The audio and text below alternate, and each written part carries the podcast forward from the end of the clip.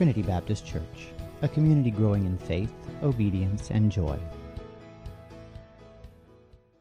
We have many times heard at the beginning of a testimony, I was raised in a Christian home.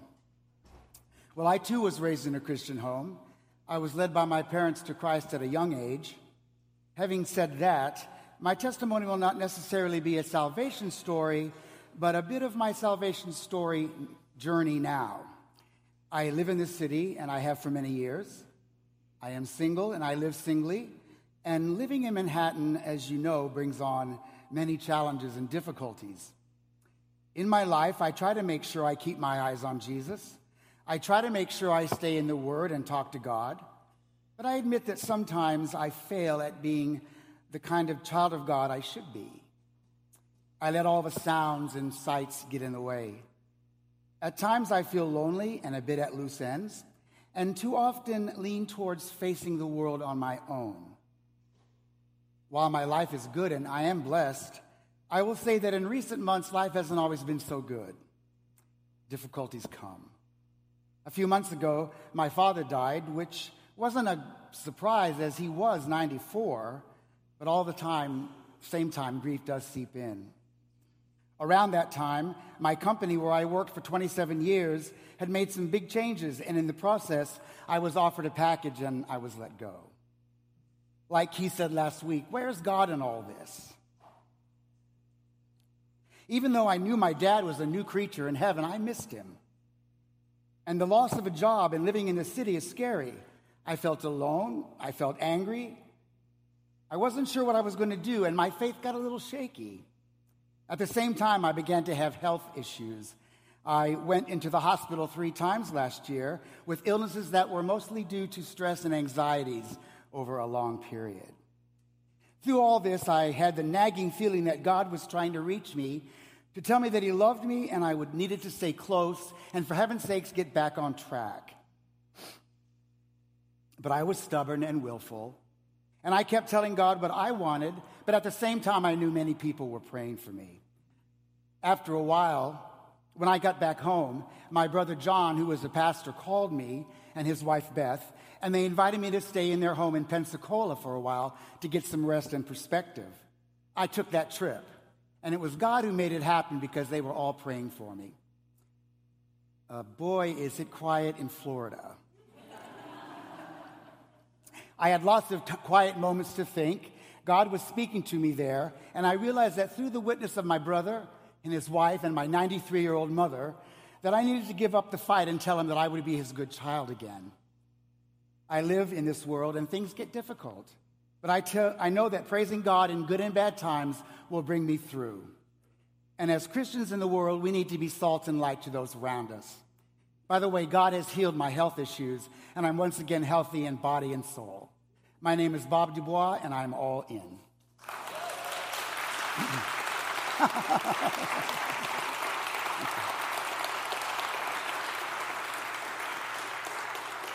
Thank you.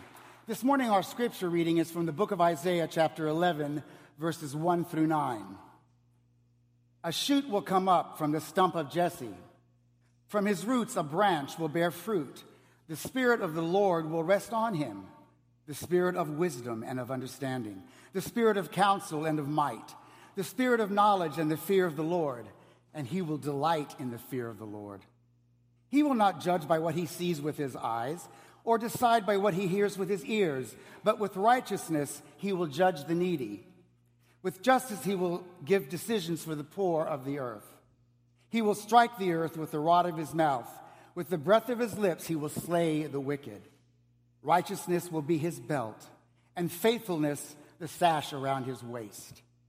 The wolf will live with the lamb, the leopard will lie down with the goat, and the calf and the lion and the yearling together and a little child will lead them. The cow will feed with the bear, their young will be drawn together, and the lion will eat straw like the ox. The infant will play near the cobra's den, and the young child will put its hand into the viper's nest. They will neither harm nor destroy on all my holy mountain. For the Lord will be for the earth will be filled with the knowledge of the Lord as the waters cover the sea. The word of the Lord. Don't you love Bob Dubois? Thanks, Bob. That's awesome. So, uh, as Lisa and James have mentioned already, we're in this series called All In, and we're talking about the power of commitments in our life and, and how commitments actually do um, give life to life. And so this morning, we're going to carry on a, our theme from last week where we were talking about the, the power of commitments and relationships. And it's going to take us in a little different direction. But to get, to get us started, I would like for you to get in um, small conversation groups. And if you're visiting this morning, we're thrilled that you're here. And often we kind of start out the message this way. I'd like for you to, to get in groups of three or four, introduce yourself, and then I want you to answer this question without naming names. Okay, that's very important. Without naming names, what is one thing that's at the top of your mind that's wrong with our country? No names. All right? What is one thing that really comes to your mind that's wrong with our country? All right? So you have permission to gripe in church. All right? So turn, introduce yourself, and you got about 90 seconds to do this. All right. So, again, no names. What, what did you talk about? What, what are some of the things that you feel like are wrong? Fear? Selfishness. Sorry? Divisiveness. Turning our back on God. So there's a there's a lot of division in our country right now. And there's a lot of opinions and, and points of view on what's going on. And, you know, on Friday we inaugurated our new president. On Saturday, there were marches in protest of that all across our country. And I'm not, I'm not saying that protesting is necessarily wrong. But, but unless it's done with wisdom, it can be divisive. And so, as we're in this, this season of, of turmoil, I thought that it would be good for us to spend some time looking at what the scriptures have to say about, um, about some of this stuff. Now, um, a long time ago, there were these guys called prophets. And they had a unique role in the, the nation of Israel. They, God, God would give them His word for the nation, and they would proclaim the word of the Lord to the nation. And they would tell them what the world was supposed to look like. This is God's will for humanity. And humanity was held accountable to that word, what God had for them. And so the prophet Isaiah, that, that Bob read from in, in chapter 11, the first five verses of that text talk about this leader who would come out of, from the lineage of Jesse. Um, who remembers who Jesse is? Jesse is um, David's father. Um, and of course, King David then was, that's the line of Jesus. And so Isaiah is saying that there's, there's going to be a leader who comes from this lineage who is, um, who, who rules. And he, he leads with, uh, with justice and righteousness and faithfulness. And, and he's not going to he's not going to lead naturally. He's going to lead supernaturally. And then isaiah begins to talk about what peace what the peace of god on earth looks like what the shalom of God is supposed to look like. And he says in verse 6, 6 through 9, he says, The wolf will live with the lamb. The leopard will lie down with the goat, the calf and the lion and the yearling together, and a little child will lead them.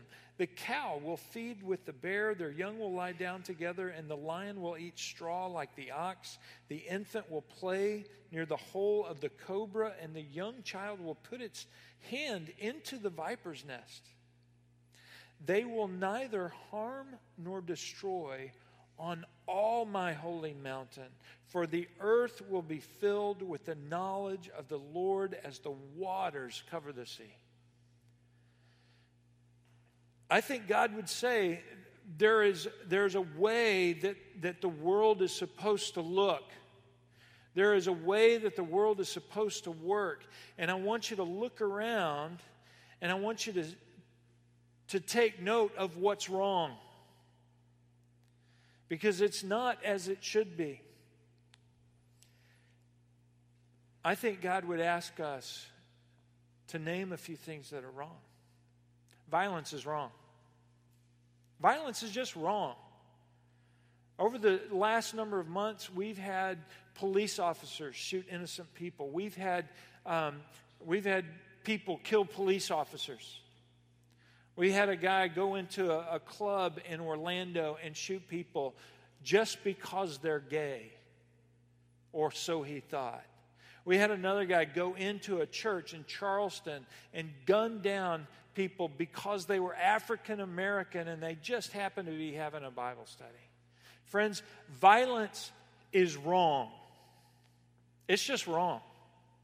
Hatred is wrong. Injustice is wrong. Racism is wrong. For love to not predominate in human affairs is wrong. And for me to put my head in the sand and just be concerned about my little life, that's wrong too. And it's wrong not, not just because it creates tension. You see, biblically, there's a difference between the absence of tension and peace. See, sometimes the shalom of God brings tension because the shalom of God is about God's will being done on earth. And so it's not, peace is not the absence of tension, peace is about the presence of God's will. So these things are wrong because they violate God's will for the human race, for, for how we are to treat one another. Now, I don't want to minimize the complexity of the problems that we face or the work that needs to be done.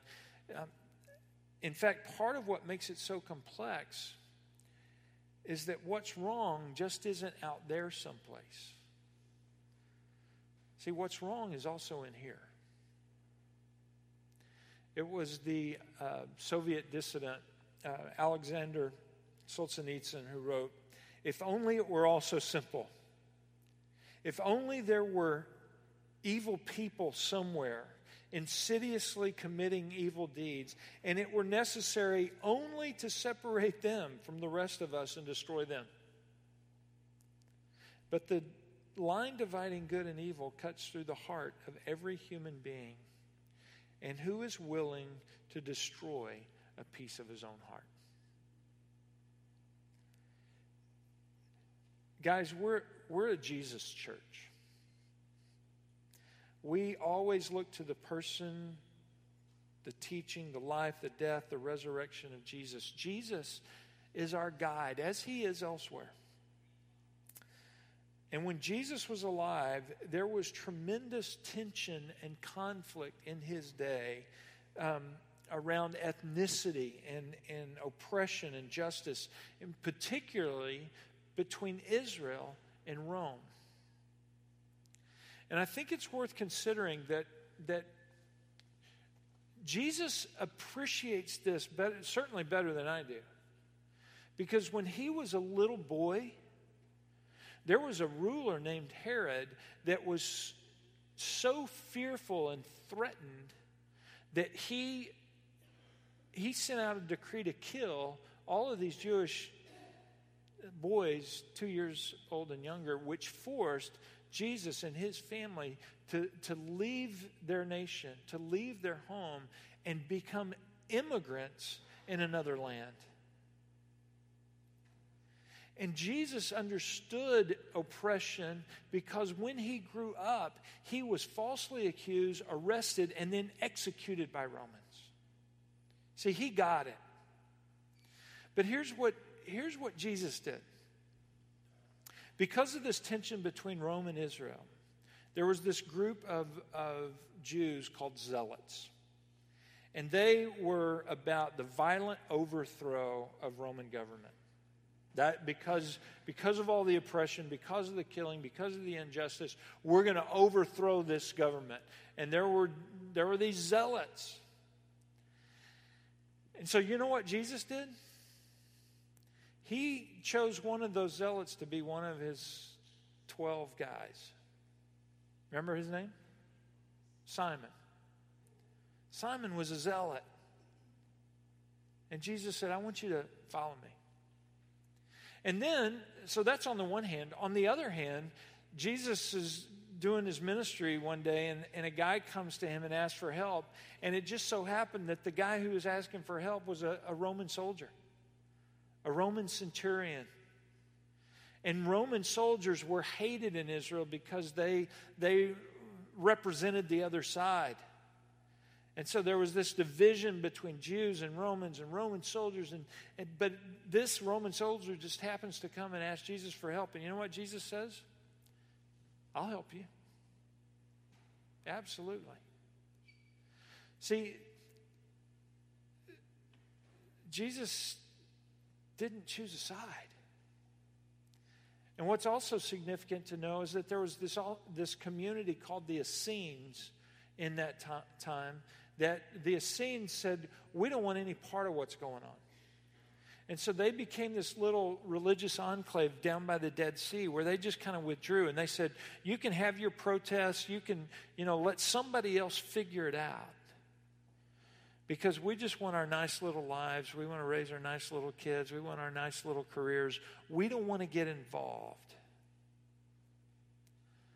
And this is where the genius of Jesus of Nazareth shows up. Because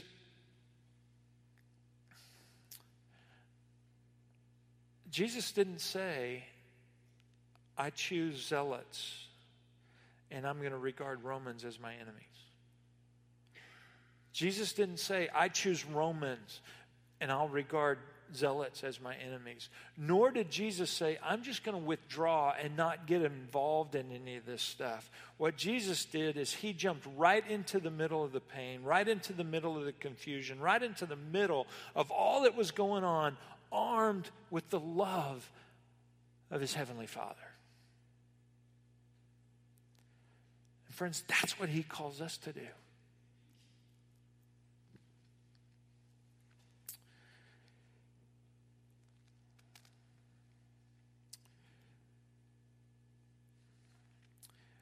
Was that easy for Jesus to do?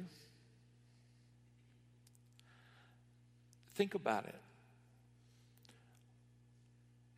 On Palm Sunday, Jesus walks into Jerusalem, and all of the zealots are so excited, and they're crying out, Hosanna on Sunday. But on Friday, those same zealots were saying, Crucify him. On Sunday, Palm Sunday, Jesus comes in and, and all the crowds are, are behind him. And so, what do the Romans do? The Romans say, We got to do something about this. And on Thursday night, they arrest him. And on Friday, they hang him on a cross. You see, the, the, the two people that Jesus, the two factions, sides that Jesus came to love and to die for were actually both against him. No, it wasn't easy for Jesus. I think God would say to us if you're going to follow Jesus in this world, if you're going to be committed to Him and the things that He's committed to, if you're going to be all in, then don't expect easy. I don't know about you, but most of the time I want easy.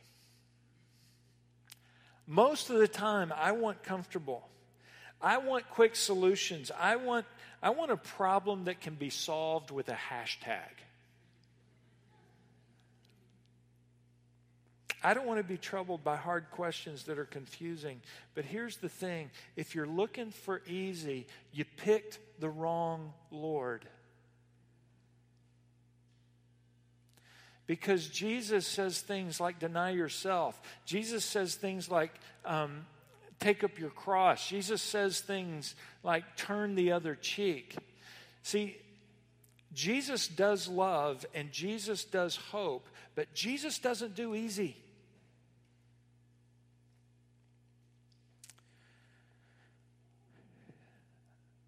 See, I think God would say to us in this season of division and turmoil that, that we need to walk toward that and we need to we need to move into that and we need to figure out how to come alongside of everyone in a way that brings unity.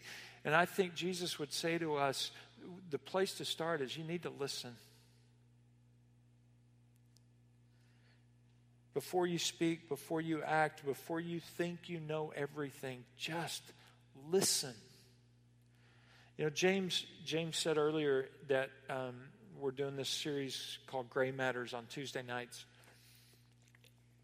and we did uh, response to government a couple of weeks ago. We did um, sexual attraction and gender identification this past Tuesday. Next couple of weeks, we're going to be talking about race and and racial reconciliation. What's been so uh, encouraging to me is how well we've listened. Because there have been some hard things that have been said and some difference of opinions and all that stuff, but we've listened really well. And, and we're listening because as we listen, we learn how to better love God and better love others. And we learn how to, how to move toward the issue and toward one another. And so we need to learn to listen. Um, I had lunch with a guy in my small group uh, b- before Christmas. And he's a, he's a young African American guy and uh, well educated, got a great job in finance. And, and in the course of our conversation, um, I just asked him, I said, So, do you ever do you ever experience um, prejudice or, or, you know, discrimination? He said, Yeah, all the time. And I asked him to tell me about that. And, and he, he gave me a few instances of, of how he has recently experienced uh, discrimination. And I, I had to, I just realized, you know what? I don't think I've ever in my life been discriminated against. I don't have that story. You know why? Because I'm a white guy, sometimes glowingly white. Um, you know, and and glowing white guys don't experience prejudice. But he does.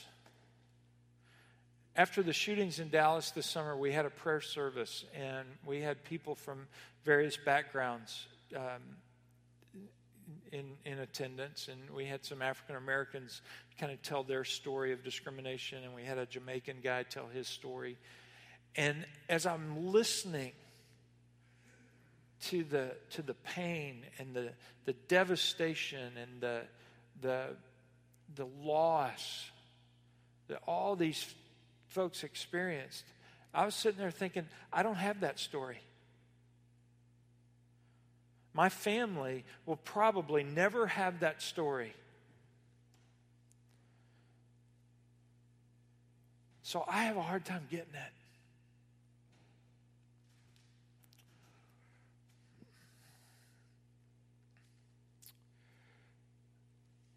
So, what do we do?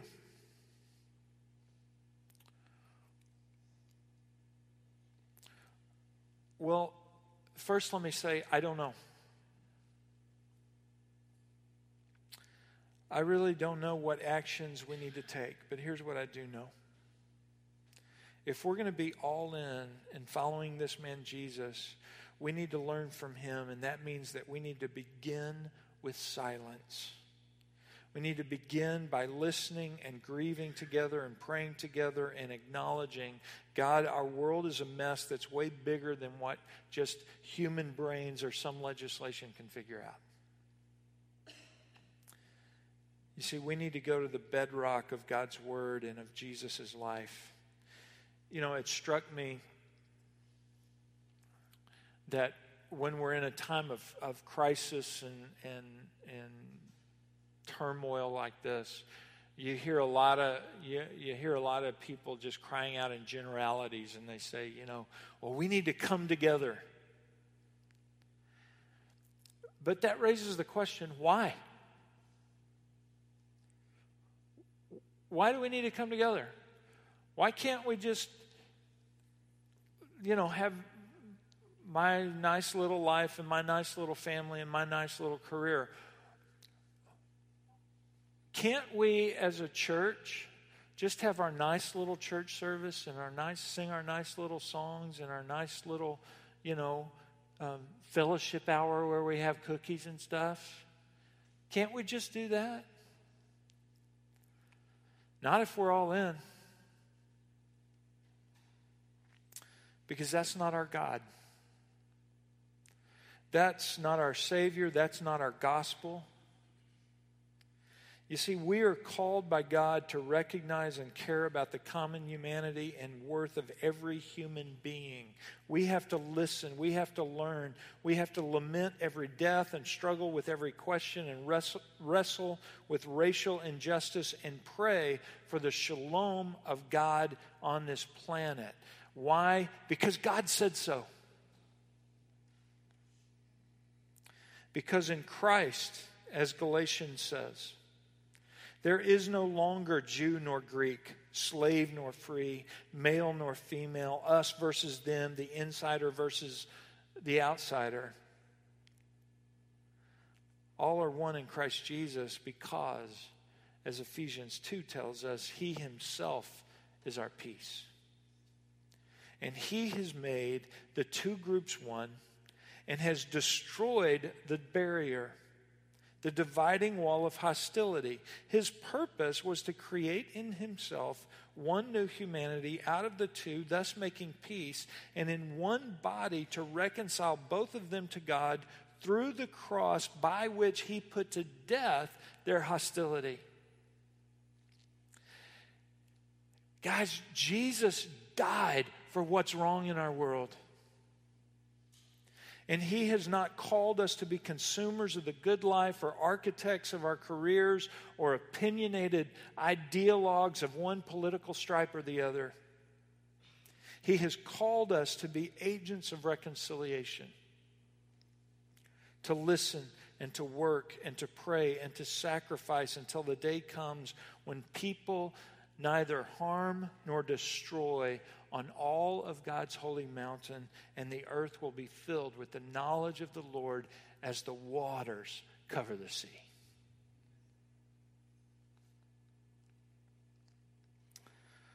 And let me tell you, if the church doesn't do this, if the church doesn't listen, if the church doesn't care, if the church doesn't act, somebody else will. If love doesn't lead, hatred will.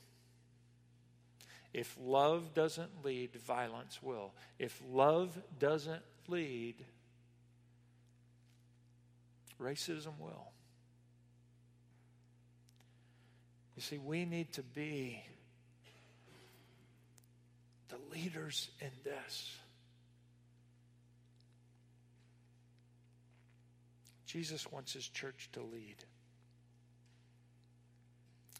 If you want to be all in, but you're not sure how to personally respond, well, I'll give you something that you can think about. This is part of a commitment card that Dr. Martin Luther King gave to people who wanted to be a part of his movement of love and justice. And they would commit to doing these steps.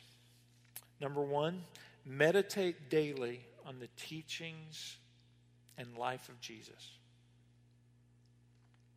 Number two, remember always that we seek justice and reconciliation, not victory.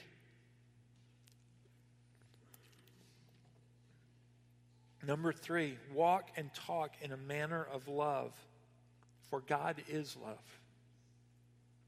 Number four, pray daily to be used by God in order that all people might be free. In order that all people might be free.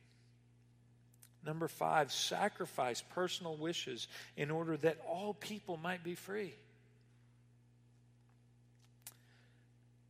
Number six, observe with both foe and friend the ordinary rules of courtesy. Seven, seek to perform regular service for others and for the world. Eight, refrain from violence of fist, tongue, or heart. And that one's hard for me because I just like punching people, you know. Um, then there was a place for, for people to say, I sign this pledge having seriously considered what I do with the determination and the will to persevere. In other words, I'm going all in. And maybe that's what God is calling us to in this season of unrest in our country. To, to begin doing the things that made such a difference in the 60s. Let me read to you what the Apostle Paul said to the, the Christians in Corinth. And this is from 2 Corinthians 5.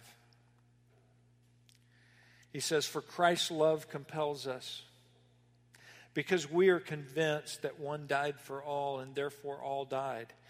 And he died for all, that those who live should no longer live for themselves, but for him who died for them and was raised again. So from now on, we regard no one from a worldly point of view. That is a huge, huge statement. We're not going to look at you with, with the labels that you wear. We're not going to regard you from the, because of the color of your skin or the clothes that you have on or, or, or the address that you have. We're not going to look at you from a worldly point of view. And he says, We used to look at Jesus that way, but we don't do that anymore. Therefore, if, any was, if anyone is in Christ, the new creation has come. The old is gone, the new is here. And this is from God who reconciled us to himself through Christ and gave us the ministry of reconciliation. That God was reconciling the world to himself in Christ, not counting people's sins against them. And he has committed to us the message of reconciliation. That's our job. What I'd like for you to do is I'd like for you to get in your um, uh, get back in the same small conversation groups that you were in and reintroduce yourself because right now somebody's saying, "Dang, I forgot that guy's name." Um, so reintroduce yourselves so that we get rid of all of that uneasiness, awkwardness. And I want you to, I want you to answer this question. I'll give you a few minutes to, to talk this one through. Um, what is one thing that God is calling you to do this week? One thing you can do this week to be an agent of reconciliation. All right? So, talk about that for a few minutes. Let me try to wrap this up for us.